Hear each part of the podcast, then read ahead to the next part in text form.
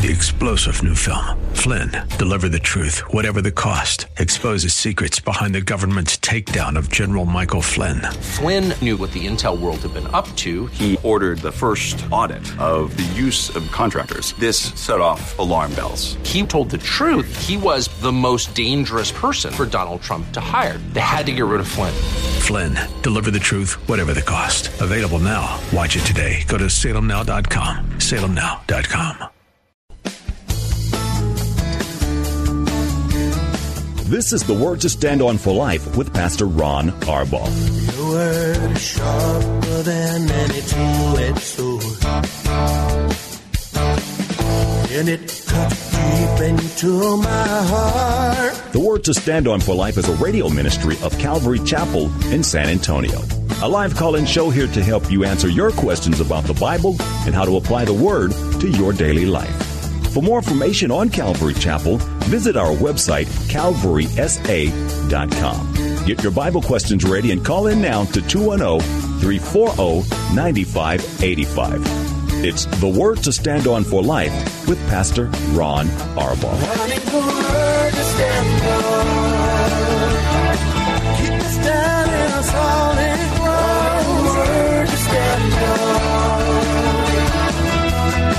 Welcome to the show. It's Friday. For us, it feels like a day off because everybody's gone and the church is closed uh, before our women's retreat. Um, please keep praying and thank you for your prayers. Uh, but you're listening to the Word to Stand On for Life. I'm Pastor Ron Arbaugh from Calvary Chapel in San Antonio, Texas. This is a program dedicated to taking your phone calls and answering your Bible questions or questions about life, anything that's on your heart. I'll do the best I can to provide biblical answers for them. All you have to do is call us by dialing 210-340-9585. That's 340-9585 if you're outside the local area. You can call toll free at 877-630-KSLR. That's 630-5757. You can email questions to us by emailing questions at calvarysa.com or you can send the questions in using our free Calvary Chapel mobile app. If you are driving in your car, the safest way to call us, use the free KSLR mobile app. You can use the hands-free. All you have to do is hit the banner. It says call now. You'll be connected directly to our studio producer. So one more time, 340-9585. Whenever things are, are off schedule, I feel lost. I don't know whether it feels like Monday again to me. I don't know. Um, but a couple of, of programming notes uh, as it relates for our church. We will not be having church tonight. Um, when it's our men's retreats or women's retreats, we always cancel because we're, um, well, men, we're helpless without our wives. But uh, um, so no church tonight. Please don't forget that for those of you who are listening and are coming uh, or thinking about coming. We will not be having a service tonight. We will have our normal three services on Sunday. We always like the Sunday when the ladies come back from the retreat because they're all excited. Um, our all ladies worship team will be doing the worship um, Sunday here as they did uh, at the retreat. Um, but we'd love to have you come and join us.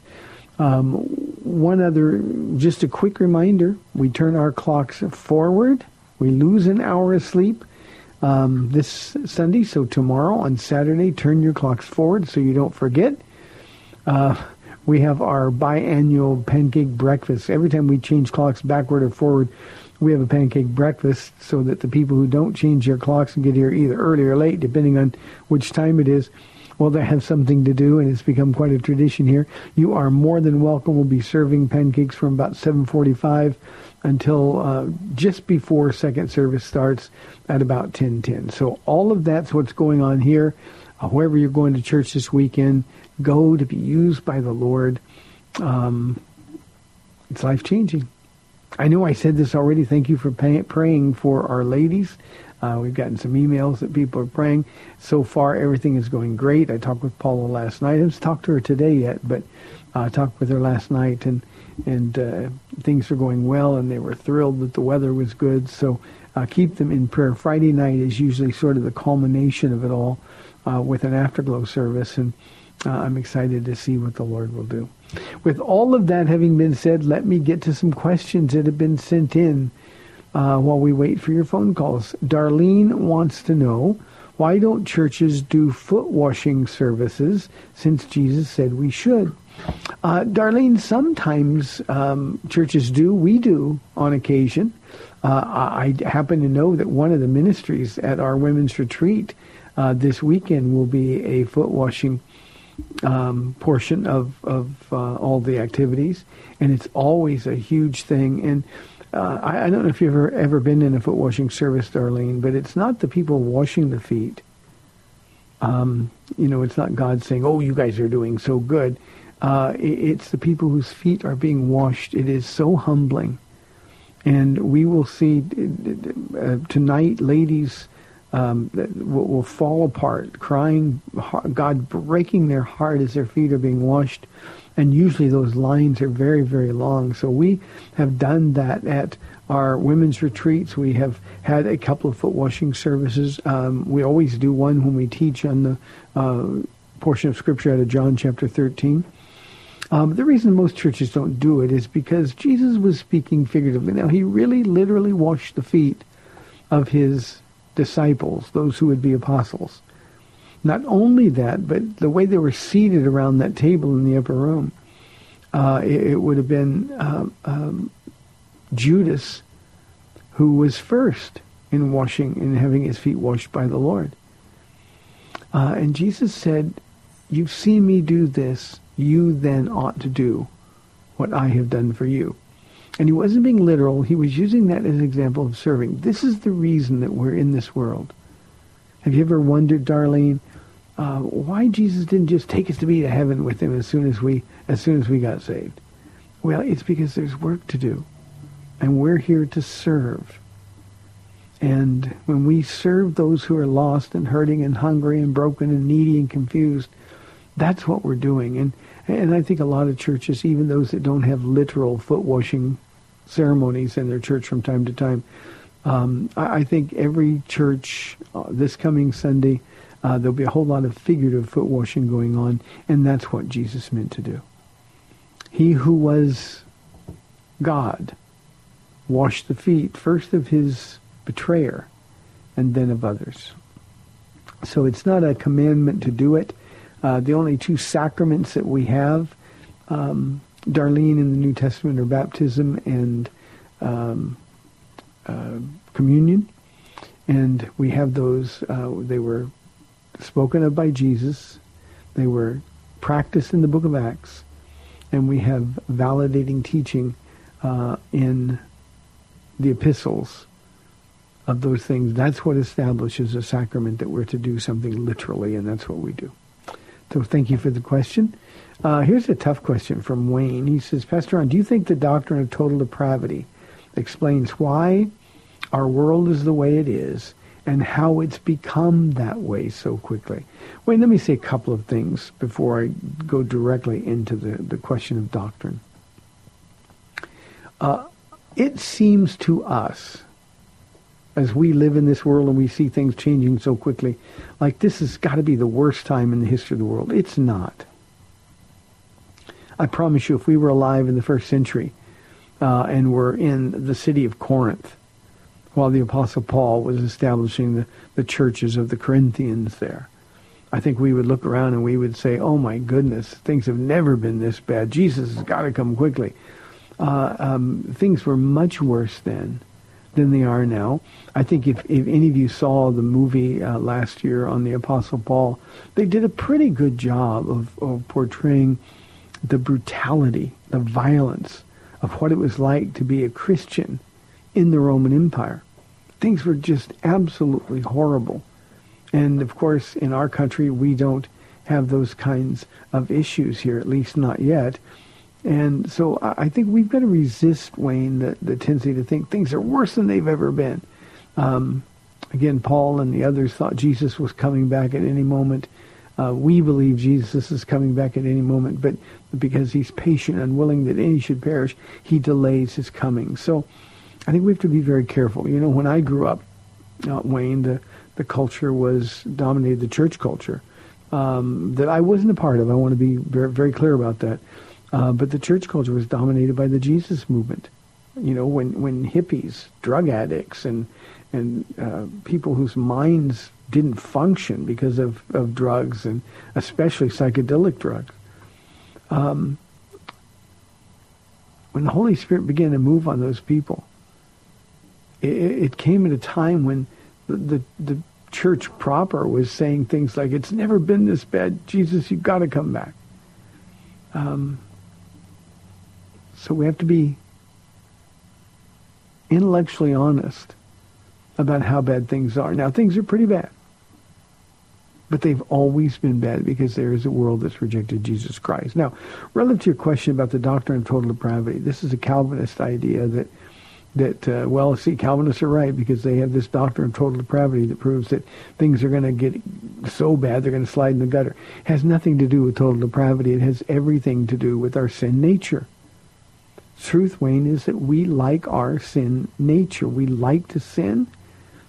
The reason most people reject Jesus Christ has nothing to do with ideological or intellectual or even theological problems with the concept of a God.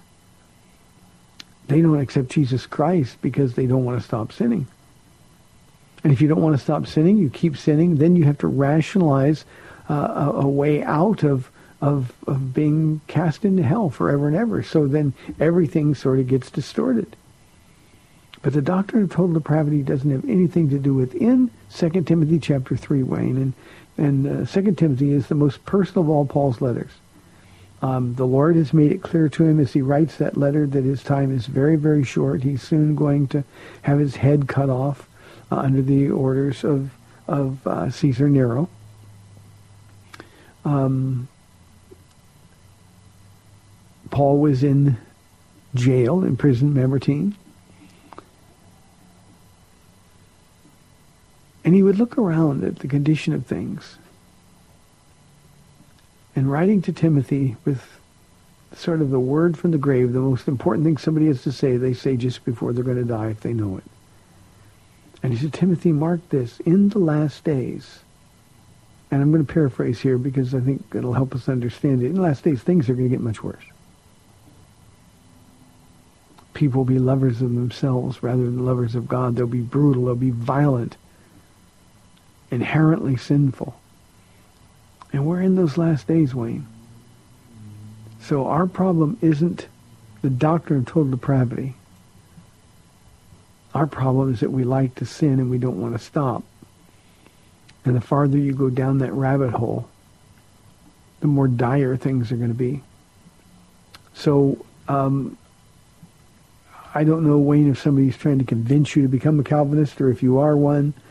But uh, Calvinism's got lots and lots of flaws. If you would look at the Bible, read it for what it says, I think you'll find that Calvinism is not a doctrine that is consistent with the nature and the character of God. 340-9585. Here's a question from Bruce. I haven't had this question for a while, Bruce. It says, do you believe Hebrews 6 says that we can lose our salvation? It's a scary verse. Let me read Hebrews 6, and the, the verse he's talking about is verse 4. And I'll read the verse, uh, verse 4 and 5. Uh, actually, I'll read 4, 5, and 6. It says, It is impossible for those who have once been enlightened, who have tasted the heavenly gift, who have shared in the Holy Spirit, who have tested the goodness of the Word of God and the powers of the coming age, if they fall away, to be brought back to repentance. In other words, it's impossible to be brought back to repentance because to their loss they're crucifying the Son of God all over again and subjecting him to public disgrace. Uh, Bruce, that verse has scared so many people for so long, and it really is unnecessary. So no, it doesn't um, say anything about uh, losing our salvation. Uh, it doesn't. Uh, it's not intended to frighten. In fact, when it was written, it was intended to encourage and to edify. Now, let me explain what was going on throughout the book of Hebrews. Now, there's six warnings in the book of Hebrews.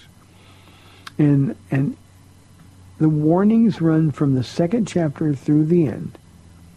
And the warnings are written by the Holy Spirit of God to encourage a group of people that I believe the author was the Apostle Paul. And, and Paul was writing to them to encourage them to stand firm. Now we know some things. If you read throughout the book of Hebrews, you can, you can pick out the places that describe the things that were going on at the time of writing. We know this was a church of Jews who were converts to Christianity. Back in the first century when Hebrews was written, um, if a Jew left Judaism, his family disowned him or her, and they were completely out. They had to trust God on their own. Other Jews would provide persecution and all kinds of things. In chapter 10 of Hebrews, it says that one time they joyfully accepted even the confiscation of their personal property. Now that that's a vigorous Christian church. They knew they were being persecuted. They would have known, Jesus said, if you're persecuted for righteousness' sake, you'll be happy, you'll be blessed. And so they would do it. But then after the years wear on, Bruce, and the church is suffering more and more persecution, and things are getting harder. And now, because they live in a, in a Jewish culture, they can't participate in the, in, in the work economy uh, because they can't go to the temple, the, the outer courts of the temple. They can't uh, participate with their own families because they've been cast out of the families. And certainly they can't participate in the Jewish religious culture at all. And so they're just feel stranded. Now, at first, when you're first saved, that feels, okay, I'm ready to do this with you, Jesus, because we're so excited. We're so passionate for God. But after a while, they were beginning to be worn down. Other Jews were communicating to them that all they had to do to stop the persecution is to renounce Christ and return to Judaism. So that's the, the foundation upon which all six of the warnings in Hebrews are written.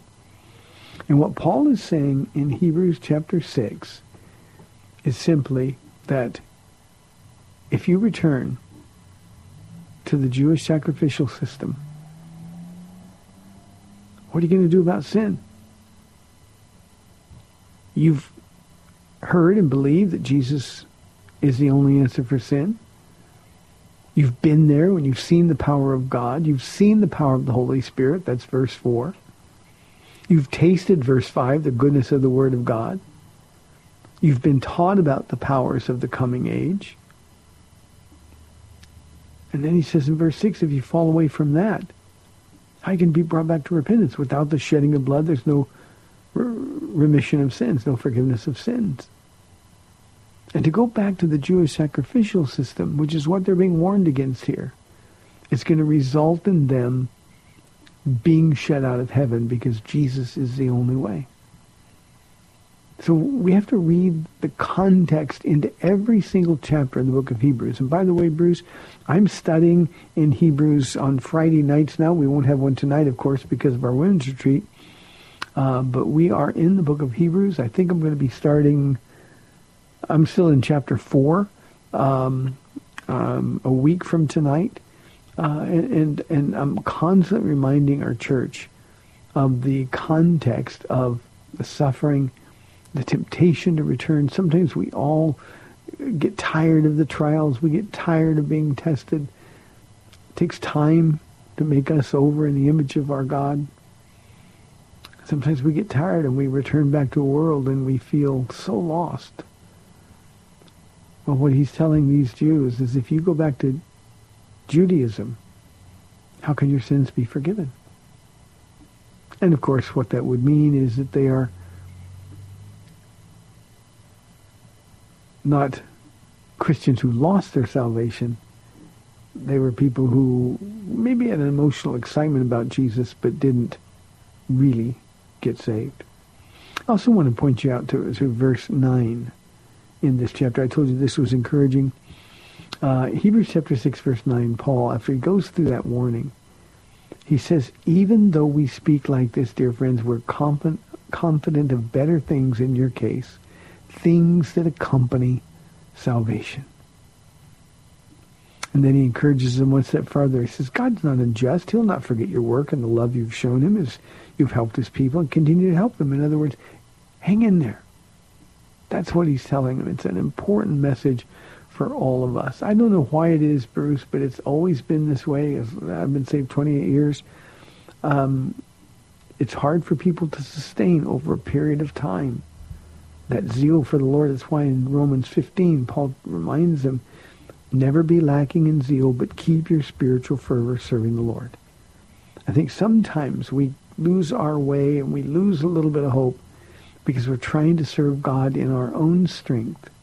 We're trying to endure and persevere to the end in our own strength instead of doing it in the strength of the Lord. So I hope that helps you, Bruce. You don't have to worry about your salvation. 340-9585 for your live calls and questions. We'd love to have them to close out the week. A little over five minutes left in this half of the program. Adam wants to know, are the gifts of the Spirit for today? Uh, Adam, they are. Now, we have to make a distinction between sign gifts and the gifts given. If you go through the book of uh, Romans and then 1 Corinthians, 1 Corinthians 12 and 14, uh, Romans chapter 12, um, there, there's a discussion about the gifts that God has given uh, to individuals in the church. If you go to Ephesians chapter 4, there are there's a description of gifts given to the church, um, uh, apostles, prophets, uh, evangelists, pastors, and, and teachers. Um, but but the gifts of the Spirit given individually are all of them for today. For example, I have, uh, I hope, pray, the gift of teaching. And um, that's a gift that I use daily in my ministry. It's a gift that people use when they're counseling, Christians use when they're counseling. So, yes, those gifts are for today. Now, the sign gifts are a little bit different. Um, when the Holy Spirit made his entrance into the world, uh, Acts chapter 2 on the day of Pentecost, there were signs a mighty rushing wind, cloven tongues of fire, and then everybody spoke in unknown tongues. They heard them declaring the, the glory of God. Um, that sign gift won't be repeated. Unfortunately, we can go into some churches that are out of control and, and misunderstand and misuse the gifts of the Spirit, the gift of tongues. And you see everybody speaking in tongues at once. That's a violation of what the Bible tells us in terms of how to use those gifts decently and in order. And we're given very specific rules for using the gift of tongues. So the sign gifts, the gifts that Jesus used when he was walking on this earth, it was a sign that the Messiah had come. The apostles were given the power to perform validating signs and wonders. But if you have to you study your Bibles and pay attention to the words, many miracles were performed, Acts says, by the apostles, not by everybody. And we try to say, well, they're believers, I'm believers, so we can do it. So the sign gifts are still not for today. Now, there is the gift of tongues. It's different than a sign gift. It's a personal gift. It's a great gift. But the sign gifts are not for today. But all of the other gifts, Adam, are for use today to build up strengthen the body of Christ. Uh, individually, especially, the gift of tongues is to edify your walk. It's a, I call it the only real vertical, only vertical gift. It's, it's when you're speaking in tongues, a man doesn't talk to men, but he talks to God. A woman talks to God. So yes, the gifts of the Spirit are for today. And if we want to know how they're to be used, why we're not walking around raising people from the dead and slapping people and making them fall over and stuff, those are phony sign gifts that, that you see around. And uh, I think um, I, I, think we all know that instinctively. We try to convince ourselves that they're good. Uh, this Sunday there'll be a whole bunch of people that go to churches where they will dance in the aisles and they will speak in tongues all at the same time, and there will be people that claim to be prophets and others who claim to be apostles. All of that, Adam, is nonsense. But the gifts of the Spirit, how much more will God give the Holy Spirit to those who ask, Jesus said. So be filled with the Spirit, walk in the power of the Spirit, and exercise the gifts that God has given you uh, for um, this, the, for His glory, uh, and do so regularly. It's a great thing. Here's an anonymous question, probably my last one for this half of the program. Uh, I'm not a Christian, but I am interested in a girl who is. How can I ask her out? Well, if she's a Christian who understands her Bible at all, If you asked her out, she would say, no, I'm not going to date anybody who's not a Christian. So my question to you is, why aren't you a Christian? Why are you interested in a girl who is? Maybe it's more than just how she looks to you. Maybe you, you sense a peace uh, about her. You, spend, you, you sense there's a joy that she has that you, you're missing. But let's not turn this into a sort of an offline dating thing. Um, if she's in a good church, for parents, understand the word. Uh, if this girl knows her Bible, she'll say no, because I'm not dating anybody who doesn't love my Jesus. Now, I know that sounds harsh, but Anonymous, I want you to think about something for a moment. What if she went out with you and fell in love with you? You fell in love with her. I mean, that can happen. We can fall in love with lots of different people. And let's just say you asked her to marry you. She would have to contemplate this. Why would I marry someone who I'm not going to be able to spend forever with? So if you want to date this girl, make sure your are right and get saved. 340-9585 for your live calls and questions or toll free 877-630-KSLR. We'd like to finish the week with some phone calls. We'll be back on the other side of the break. We'll see you in two minutes.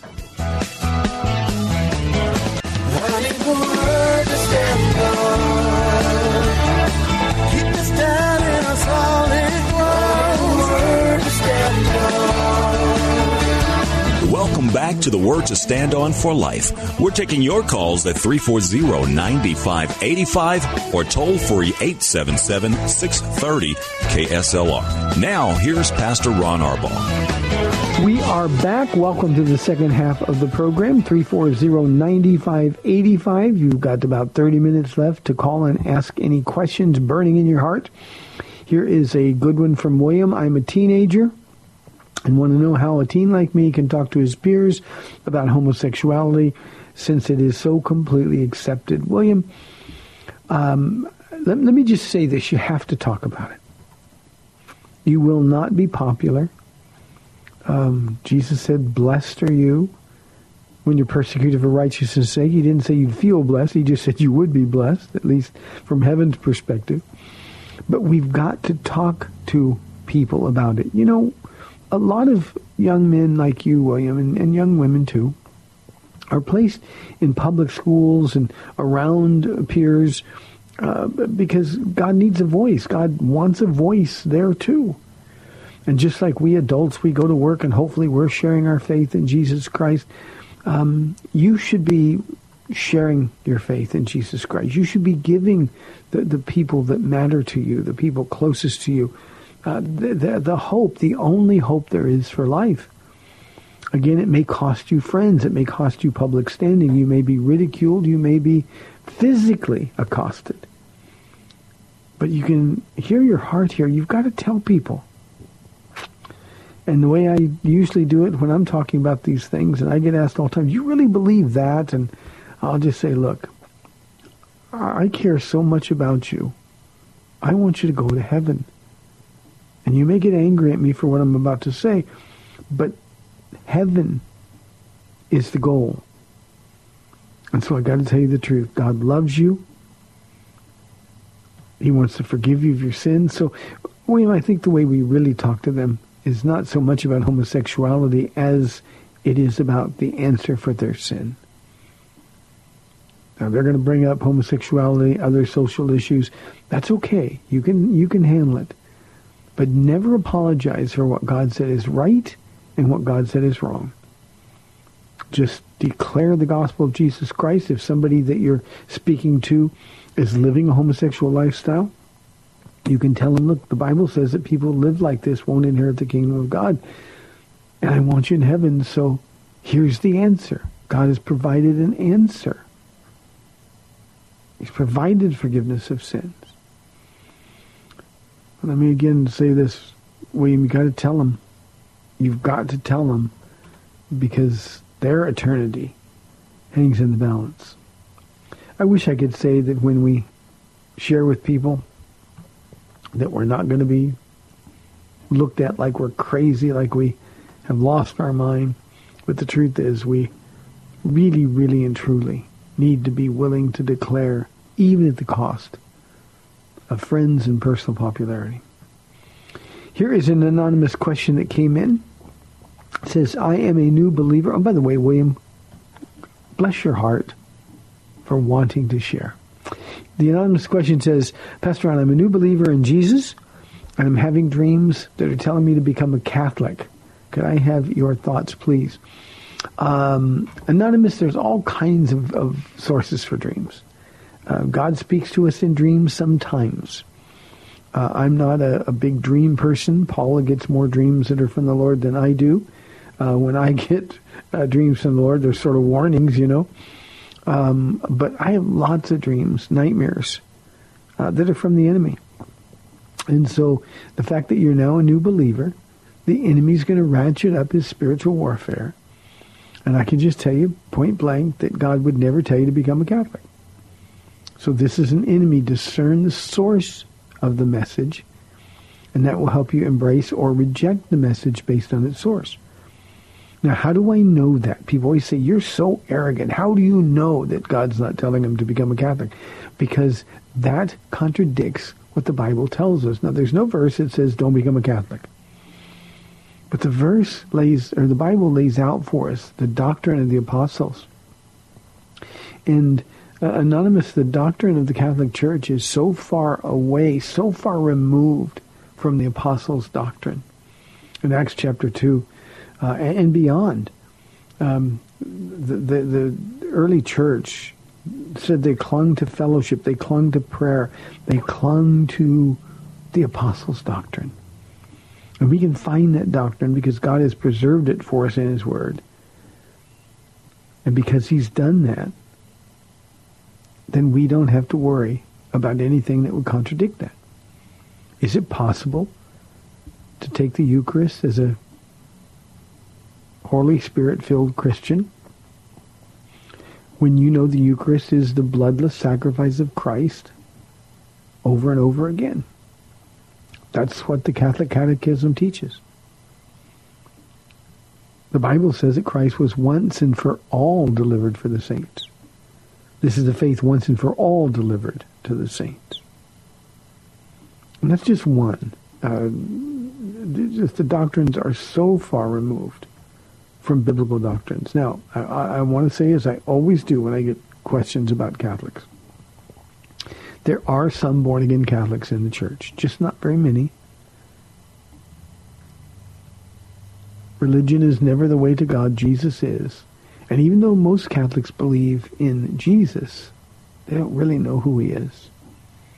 So it is impossible that God would ever be telling you in a dream to become Catholic. Have a phone call?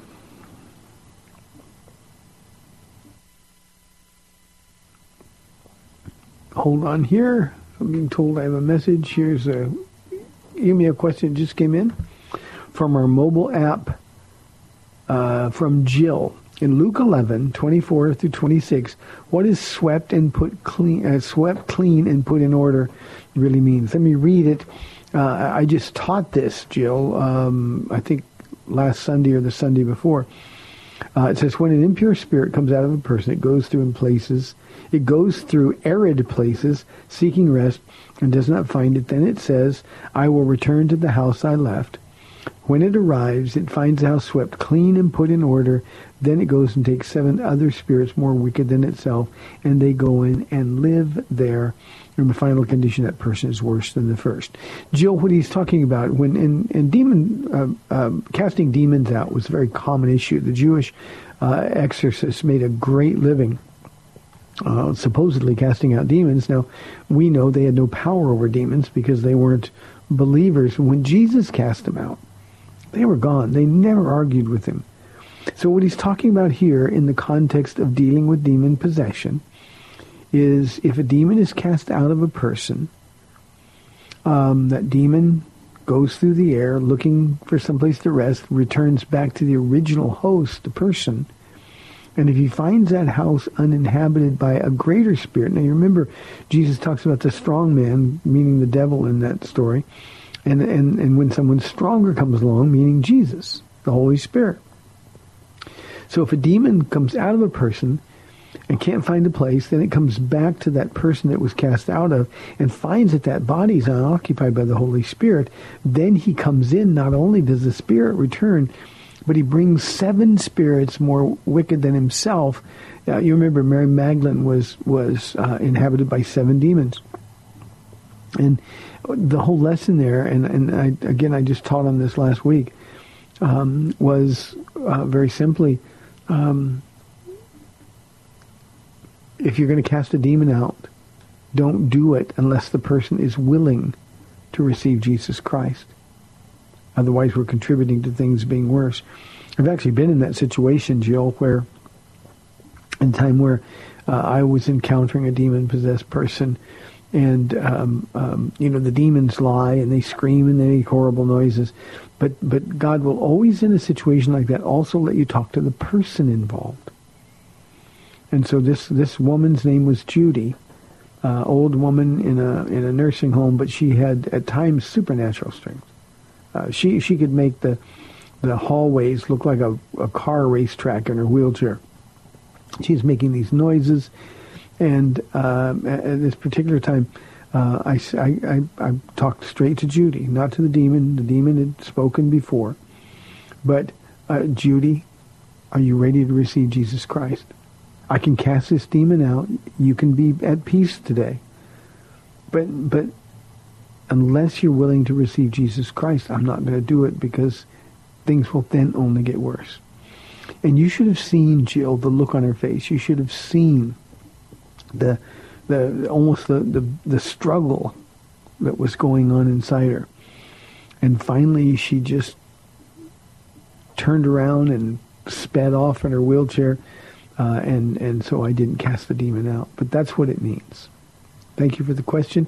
Uh, by the way, uh, our uh, teachings on on um, um, Luke are on our website, and they are for free. So. Um, it has the verses. I'm not sure what was this week or the week before on that particular one. Two weeks ago, uh, my producer's telling me. Thanks for the question, Jill. Let's go to San Antonio, Texas, and talk with James on line one. James, thanks for calling. You're on the air. Uh, yes, hey, and thank you very much. Um, I'm Mhm. parked down on 35, and I had a, a question in Matthew 7. Uh, right after verse 15, they talked about watching out for false prophets, but then when they get to 21, they talked a little bit more about uh, true and false disciples. Uh, you know, where they say, "Not everyone who says to me, Lord, Lord, will enter the kingdom of heaven." Um, can you elaborate a little bit more? Because uh, I mean, verse 22 uh, sounds to me like these are people who are are trying to do the work of God and driving out demons and in His name and performing many miracles. Um, it's one of those verses that always kind of confuses me a little bit, and uh, I'll I'll just uh, get off the phone and, and listen to you if you would try and explain that to me. Thank you. I can do it, James. I can do it. Thank you very, very much. You know, not only is it confusing to a lot of people, but it's a verse that scares a lot of people. Uh, you know, none of us want to get to heaven and find out that we, we're we're one of those that say, "Lord, Lord," and Jesus says, "Hey, I never knew you." It's really important the context here. Now we have to remember as we read Jesus um, in the gospel accounts, uh, this is the back end of the Sermon on the Mount, and Jesus is surrounded not only by regular people who are hanging on every word that he says, but remember there's always these religious leaders, the scribes, the teachers of the law, the Pharisees, the Sadducees. They're always around, and this is early in Jesus' ministry, and they're looking on disapprovingly. They're, they're not out there to hear what he has to say, uh, as was the case when they went out to hear John the Baptist. They're there because this message is threatening their existence. And so what Jesus says to the people, now remember he's talking all to all the people in the audience, but he looks sort of over the, the, the religious leaders and talks to the people. And he tells them, as you pointed out, watch out for false prophets. They come to you in sheep's clothing, but inwardly they're ravenous or ferocious wolves. And then Jesus says, by their fruit you'll recognize them. And then he gives examples of that. And then when he gets to verse 21, and says, Not everyone who says to me, Lord, Lord, will enter the kingdom of heaven, but only he who does the will of my Father is in heaven. That is, James, a direct indictment of those religious leaders. In that verse, he's identifying them as the false prophets that he warned about in verse 15. So this isn't you and me that he's talking to. Now remember, these religious leaders look like godly men. They've been thought of as godly men. They're the people that others go to for spiritual advice. And, and Jesus said, you know, all they are really is false prophets and ferocious wolves. They're trying to devour me. And then I think when he gets to verse 21, as he's speaking, I think he looks right back at the religious leaders and says, not everyone who says to me, Lord, Lord. Now, the religious leaders claim to do miracles. They claim to have an anointing from God. They claimed to be men who, by virtue of people acknowledging their leadership and giving to them, they were being enriched by the offerings of the people. Um, everybody would have thought, nah, they're the most religious men in the world. Remember in John chapter 3, Nicodemus. He's Israel's teacher. He's the guy that had all the answers. Jesus said, except you be born again, you cannot inherit the kingdom of God. Well, here's what he's saying. He's saying that on the day of judgment, you're going to stand before me and you can say, well, I thought I was serving you. Remember the Apostle Paul? Paul said he was zealous, but his zeal had no knowledge. And so the idea here, James, is that there's a lot of people going to stand before the Lord on that day knowing who he is, but never having surrendered their hearts to him. The fact that he said, did we not prophesy? They claim to be prophets. They claim to drive out demons and they claim to perform miracles. But verse 23 says, Jesus says, I will tell them plainly, I never knew you. Away from me, you evildoers. The idea there is very simply that the issue in heaven isn't do we know about Jesus. The issue in heaven is does Jesus know us? And because he knows our hearts, there's no fooling him. You know, these religious leaders, James, could fool the, the, the people. They could fool one another. But they could never fool God. They never had a heart for God. That same thing, by the way, is true of false teachers today. They will claim to do miracles. They'll claim to have healing services. They get rich on the backs of the people of God. And in the day of judgment, they will stand before the Lord and they'll say, Lord, where are my, my crowns? I did miracles. I cast out demons. I spoke in tongues. Jesus will shake his head and say, Depart from me, you doer of iniquity, for I never knew you. So you have to really hold on to the Jewish context. This isn't Jesus speaking to his church. This is Jesus speaking to those false religious leaders in, in Jerusalem. By the way, it's very early in his ministry. I told you that, but this is when they started plotting his murder. And for three years, from this point forward, they would follow Jesus trying to trap him and catch him in a lie. 340-9585. Jeffrey wants to know, what do you think is the most important thing a parent can do to help navigate the crazy world their children are inheriting? Jeffrey, this is the easiest question I ever get.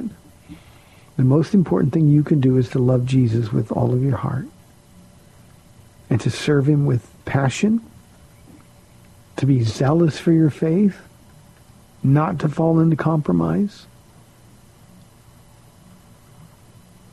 Be a man that your children can look at and say, my dad loves Jesus and I can see it. Because that's the only way they're going to know how valuable Jesus really is. If Jesus, your Jesus, isn't valuable enough to them to stand up for, to walk consistently with, How are they going to know that if you don't walk with the Lord? If you're married to their mother, cherish her. Treat her like the gift from God that she is. You show your children that your Jesus is a source of peace and of joy. Be filled with the Holy Spirit and let the fruit of the Spirit, love, joy, peace, patience, kindness, gentleness, faithfulness, goodness, and self-control. Let those be the, the, the characteristics of the life your children see, and they're going to know your Jesus is worth having.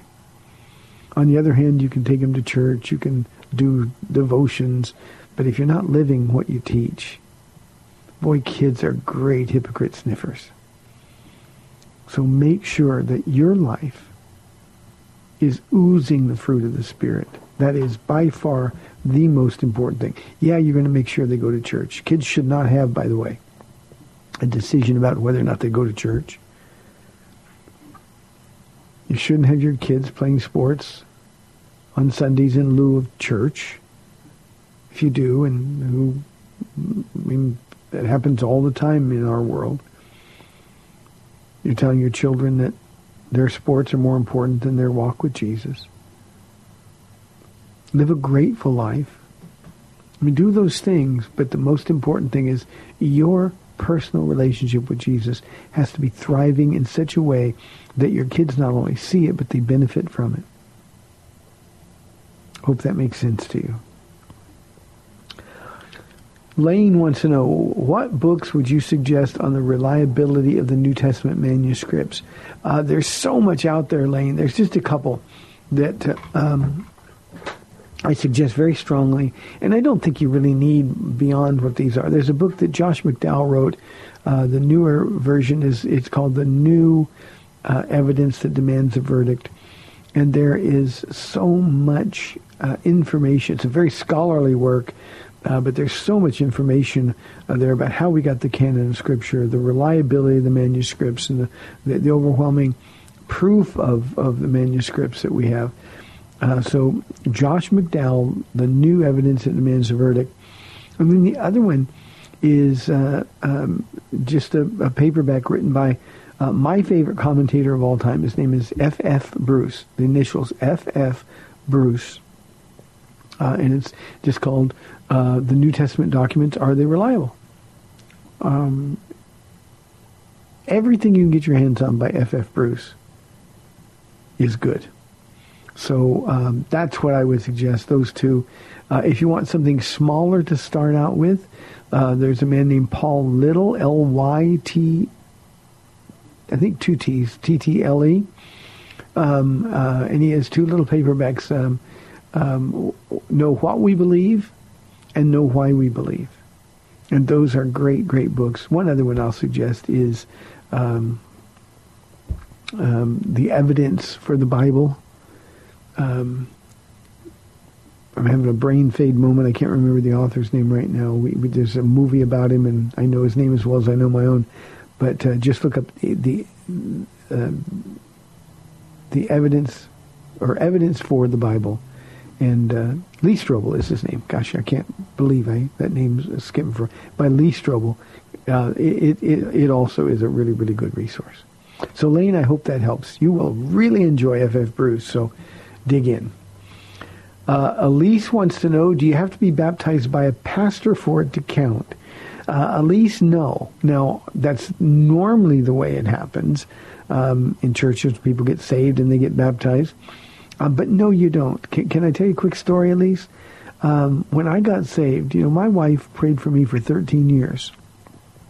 Um, she is the reason that I'm going to heaven. I mean, God loves me and all of that, but I mean, in, in, from a human perspective, uh, she hung in there, and I tried to make her life miserable. I couldn't steal her joy. When I got saved, I cried out for Paula's Jesus. I wasn't raised in church. I didn't know uh, much about God at all um, I knew he was real for her. And I cried out, Paula's Jesus. If you're real, I need you. And he came flooding in. Uh, I was baptized um, a couple of weeks after that. And um, I very, very strongly felt led by the Lord to ask Paula to do it. So we went to a gym that had an outdoor pool. And uh, um, with a bunch of people looking on, she baptized me. And she was floored. She said, well, what if I do it wrong? You can't do it wrong. Just baptize me. There's nobody better on this earth who should be baptizing me than you. So uh, I was publicly baptized. Paula is the one that did it. So no, you don't have to be baptized by a pastor for it to count. I, I think, I don't know how, what the water temperature is up on the on the uh, women's retreat. Uh, we men have ours in September, so the water is always really, really warm. But I'm certain there will be some ladies who get saved and get baptized uh, at the women's retreat this weekend. So again, keep them in prayer. Thank you, Elise. Good question. Um, two minutes. Let me see if I got enough time for this question. I think I'll keep this one till Monday because it could take me a while. Uh, James wants to know, what are your thoughts on Stephen Furtick?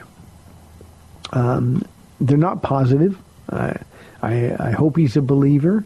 Um, um, uh, you know, I want him to be in heaven. But uh, he's a pastor of Elevation Church. He is a sort of a name it and claim it guy. Um, um, just basically, James's message is what people want to hear. Make some promises that uh, he can't follow through on. Uh, I, I, I'm- don't have a lot um, of, of positive things to say about Stephen Furtick. He was a young guy who was hip and cool at the time. He's now starting to get a little bit older. Uh, his church is huge. Um, uh, but uh, but again, I, I just don't think it's a healthy, well balanced church uh, at all. So stay away from Stephen Furtick and his teachings.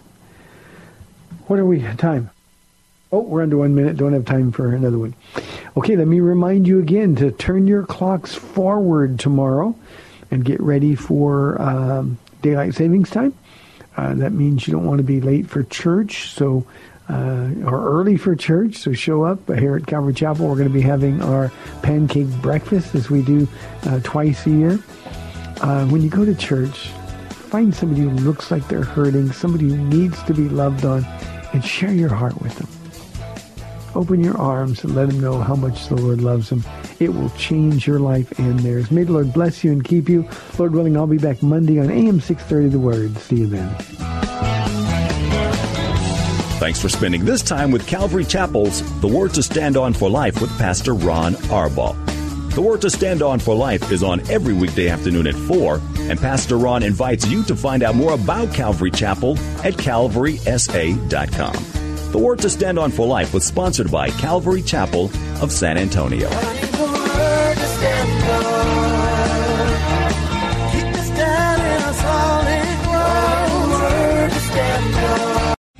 Three star general Michael J. Flynn, head of the Pentagon Intelligence Agency, knew all the government's dirty secrets. He was one of the most respected generals in the military. Flynn knew what the intel world had been up to. He understood its funding. He ordered the first audit of the use of contractors. This set off alarm bells. The explosive new documentary, Flynn, Deliver the Truth, Whatever the Cost, uncovers the facts behind this scandal. Flynn told the truth. He was the most dangerous person for Donald Trump to hire. I find out the worst enemy that I'm going to face in my life is right here in America. They took my assessment and they wanted me to change it. And I was like, I'm not changing it. They had to get rid of Flynn. With in depth interviews, archival footage, and never before seen personal records of the man behind the headlines. I just felt like I was drowning. Flynn, Deliver the Truth, Whatever the Cost. Available now. Watch it today. Go to salemnow.com. Salemnow.com.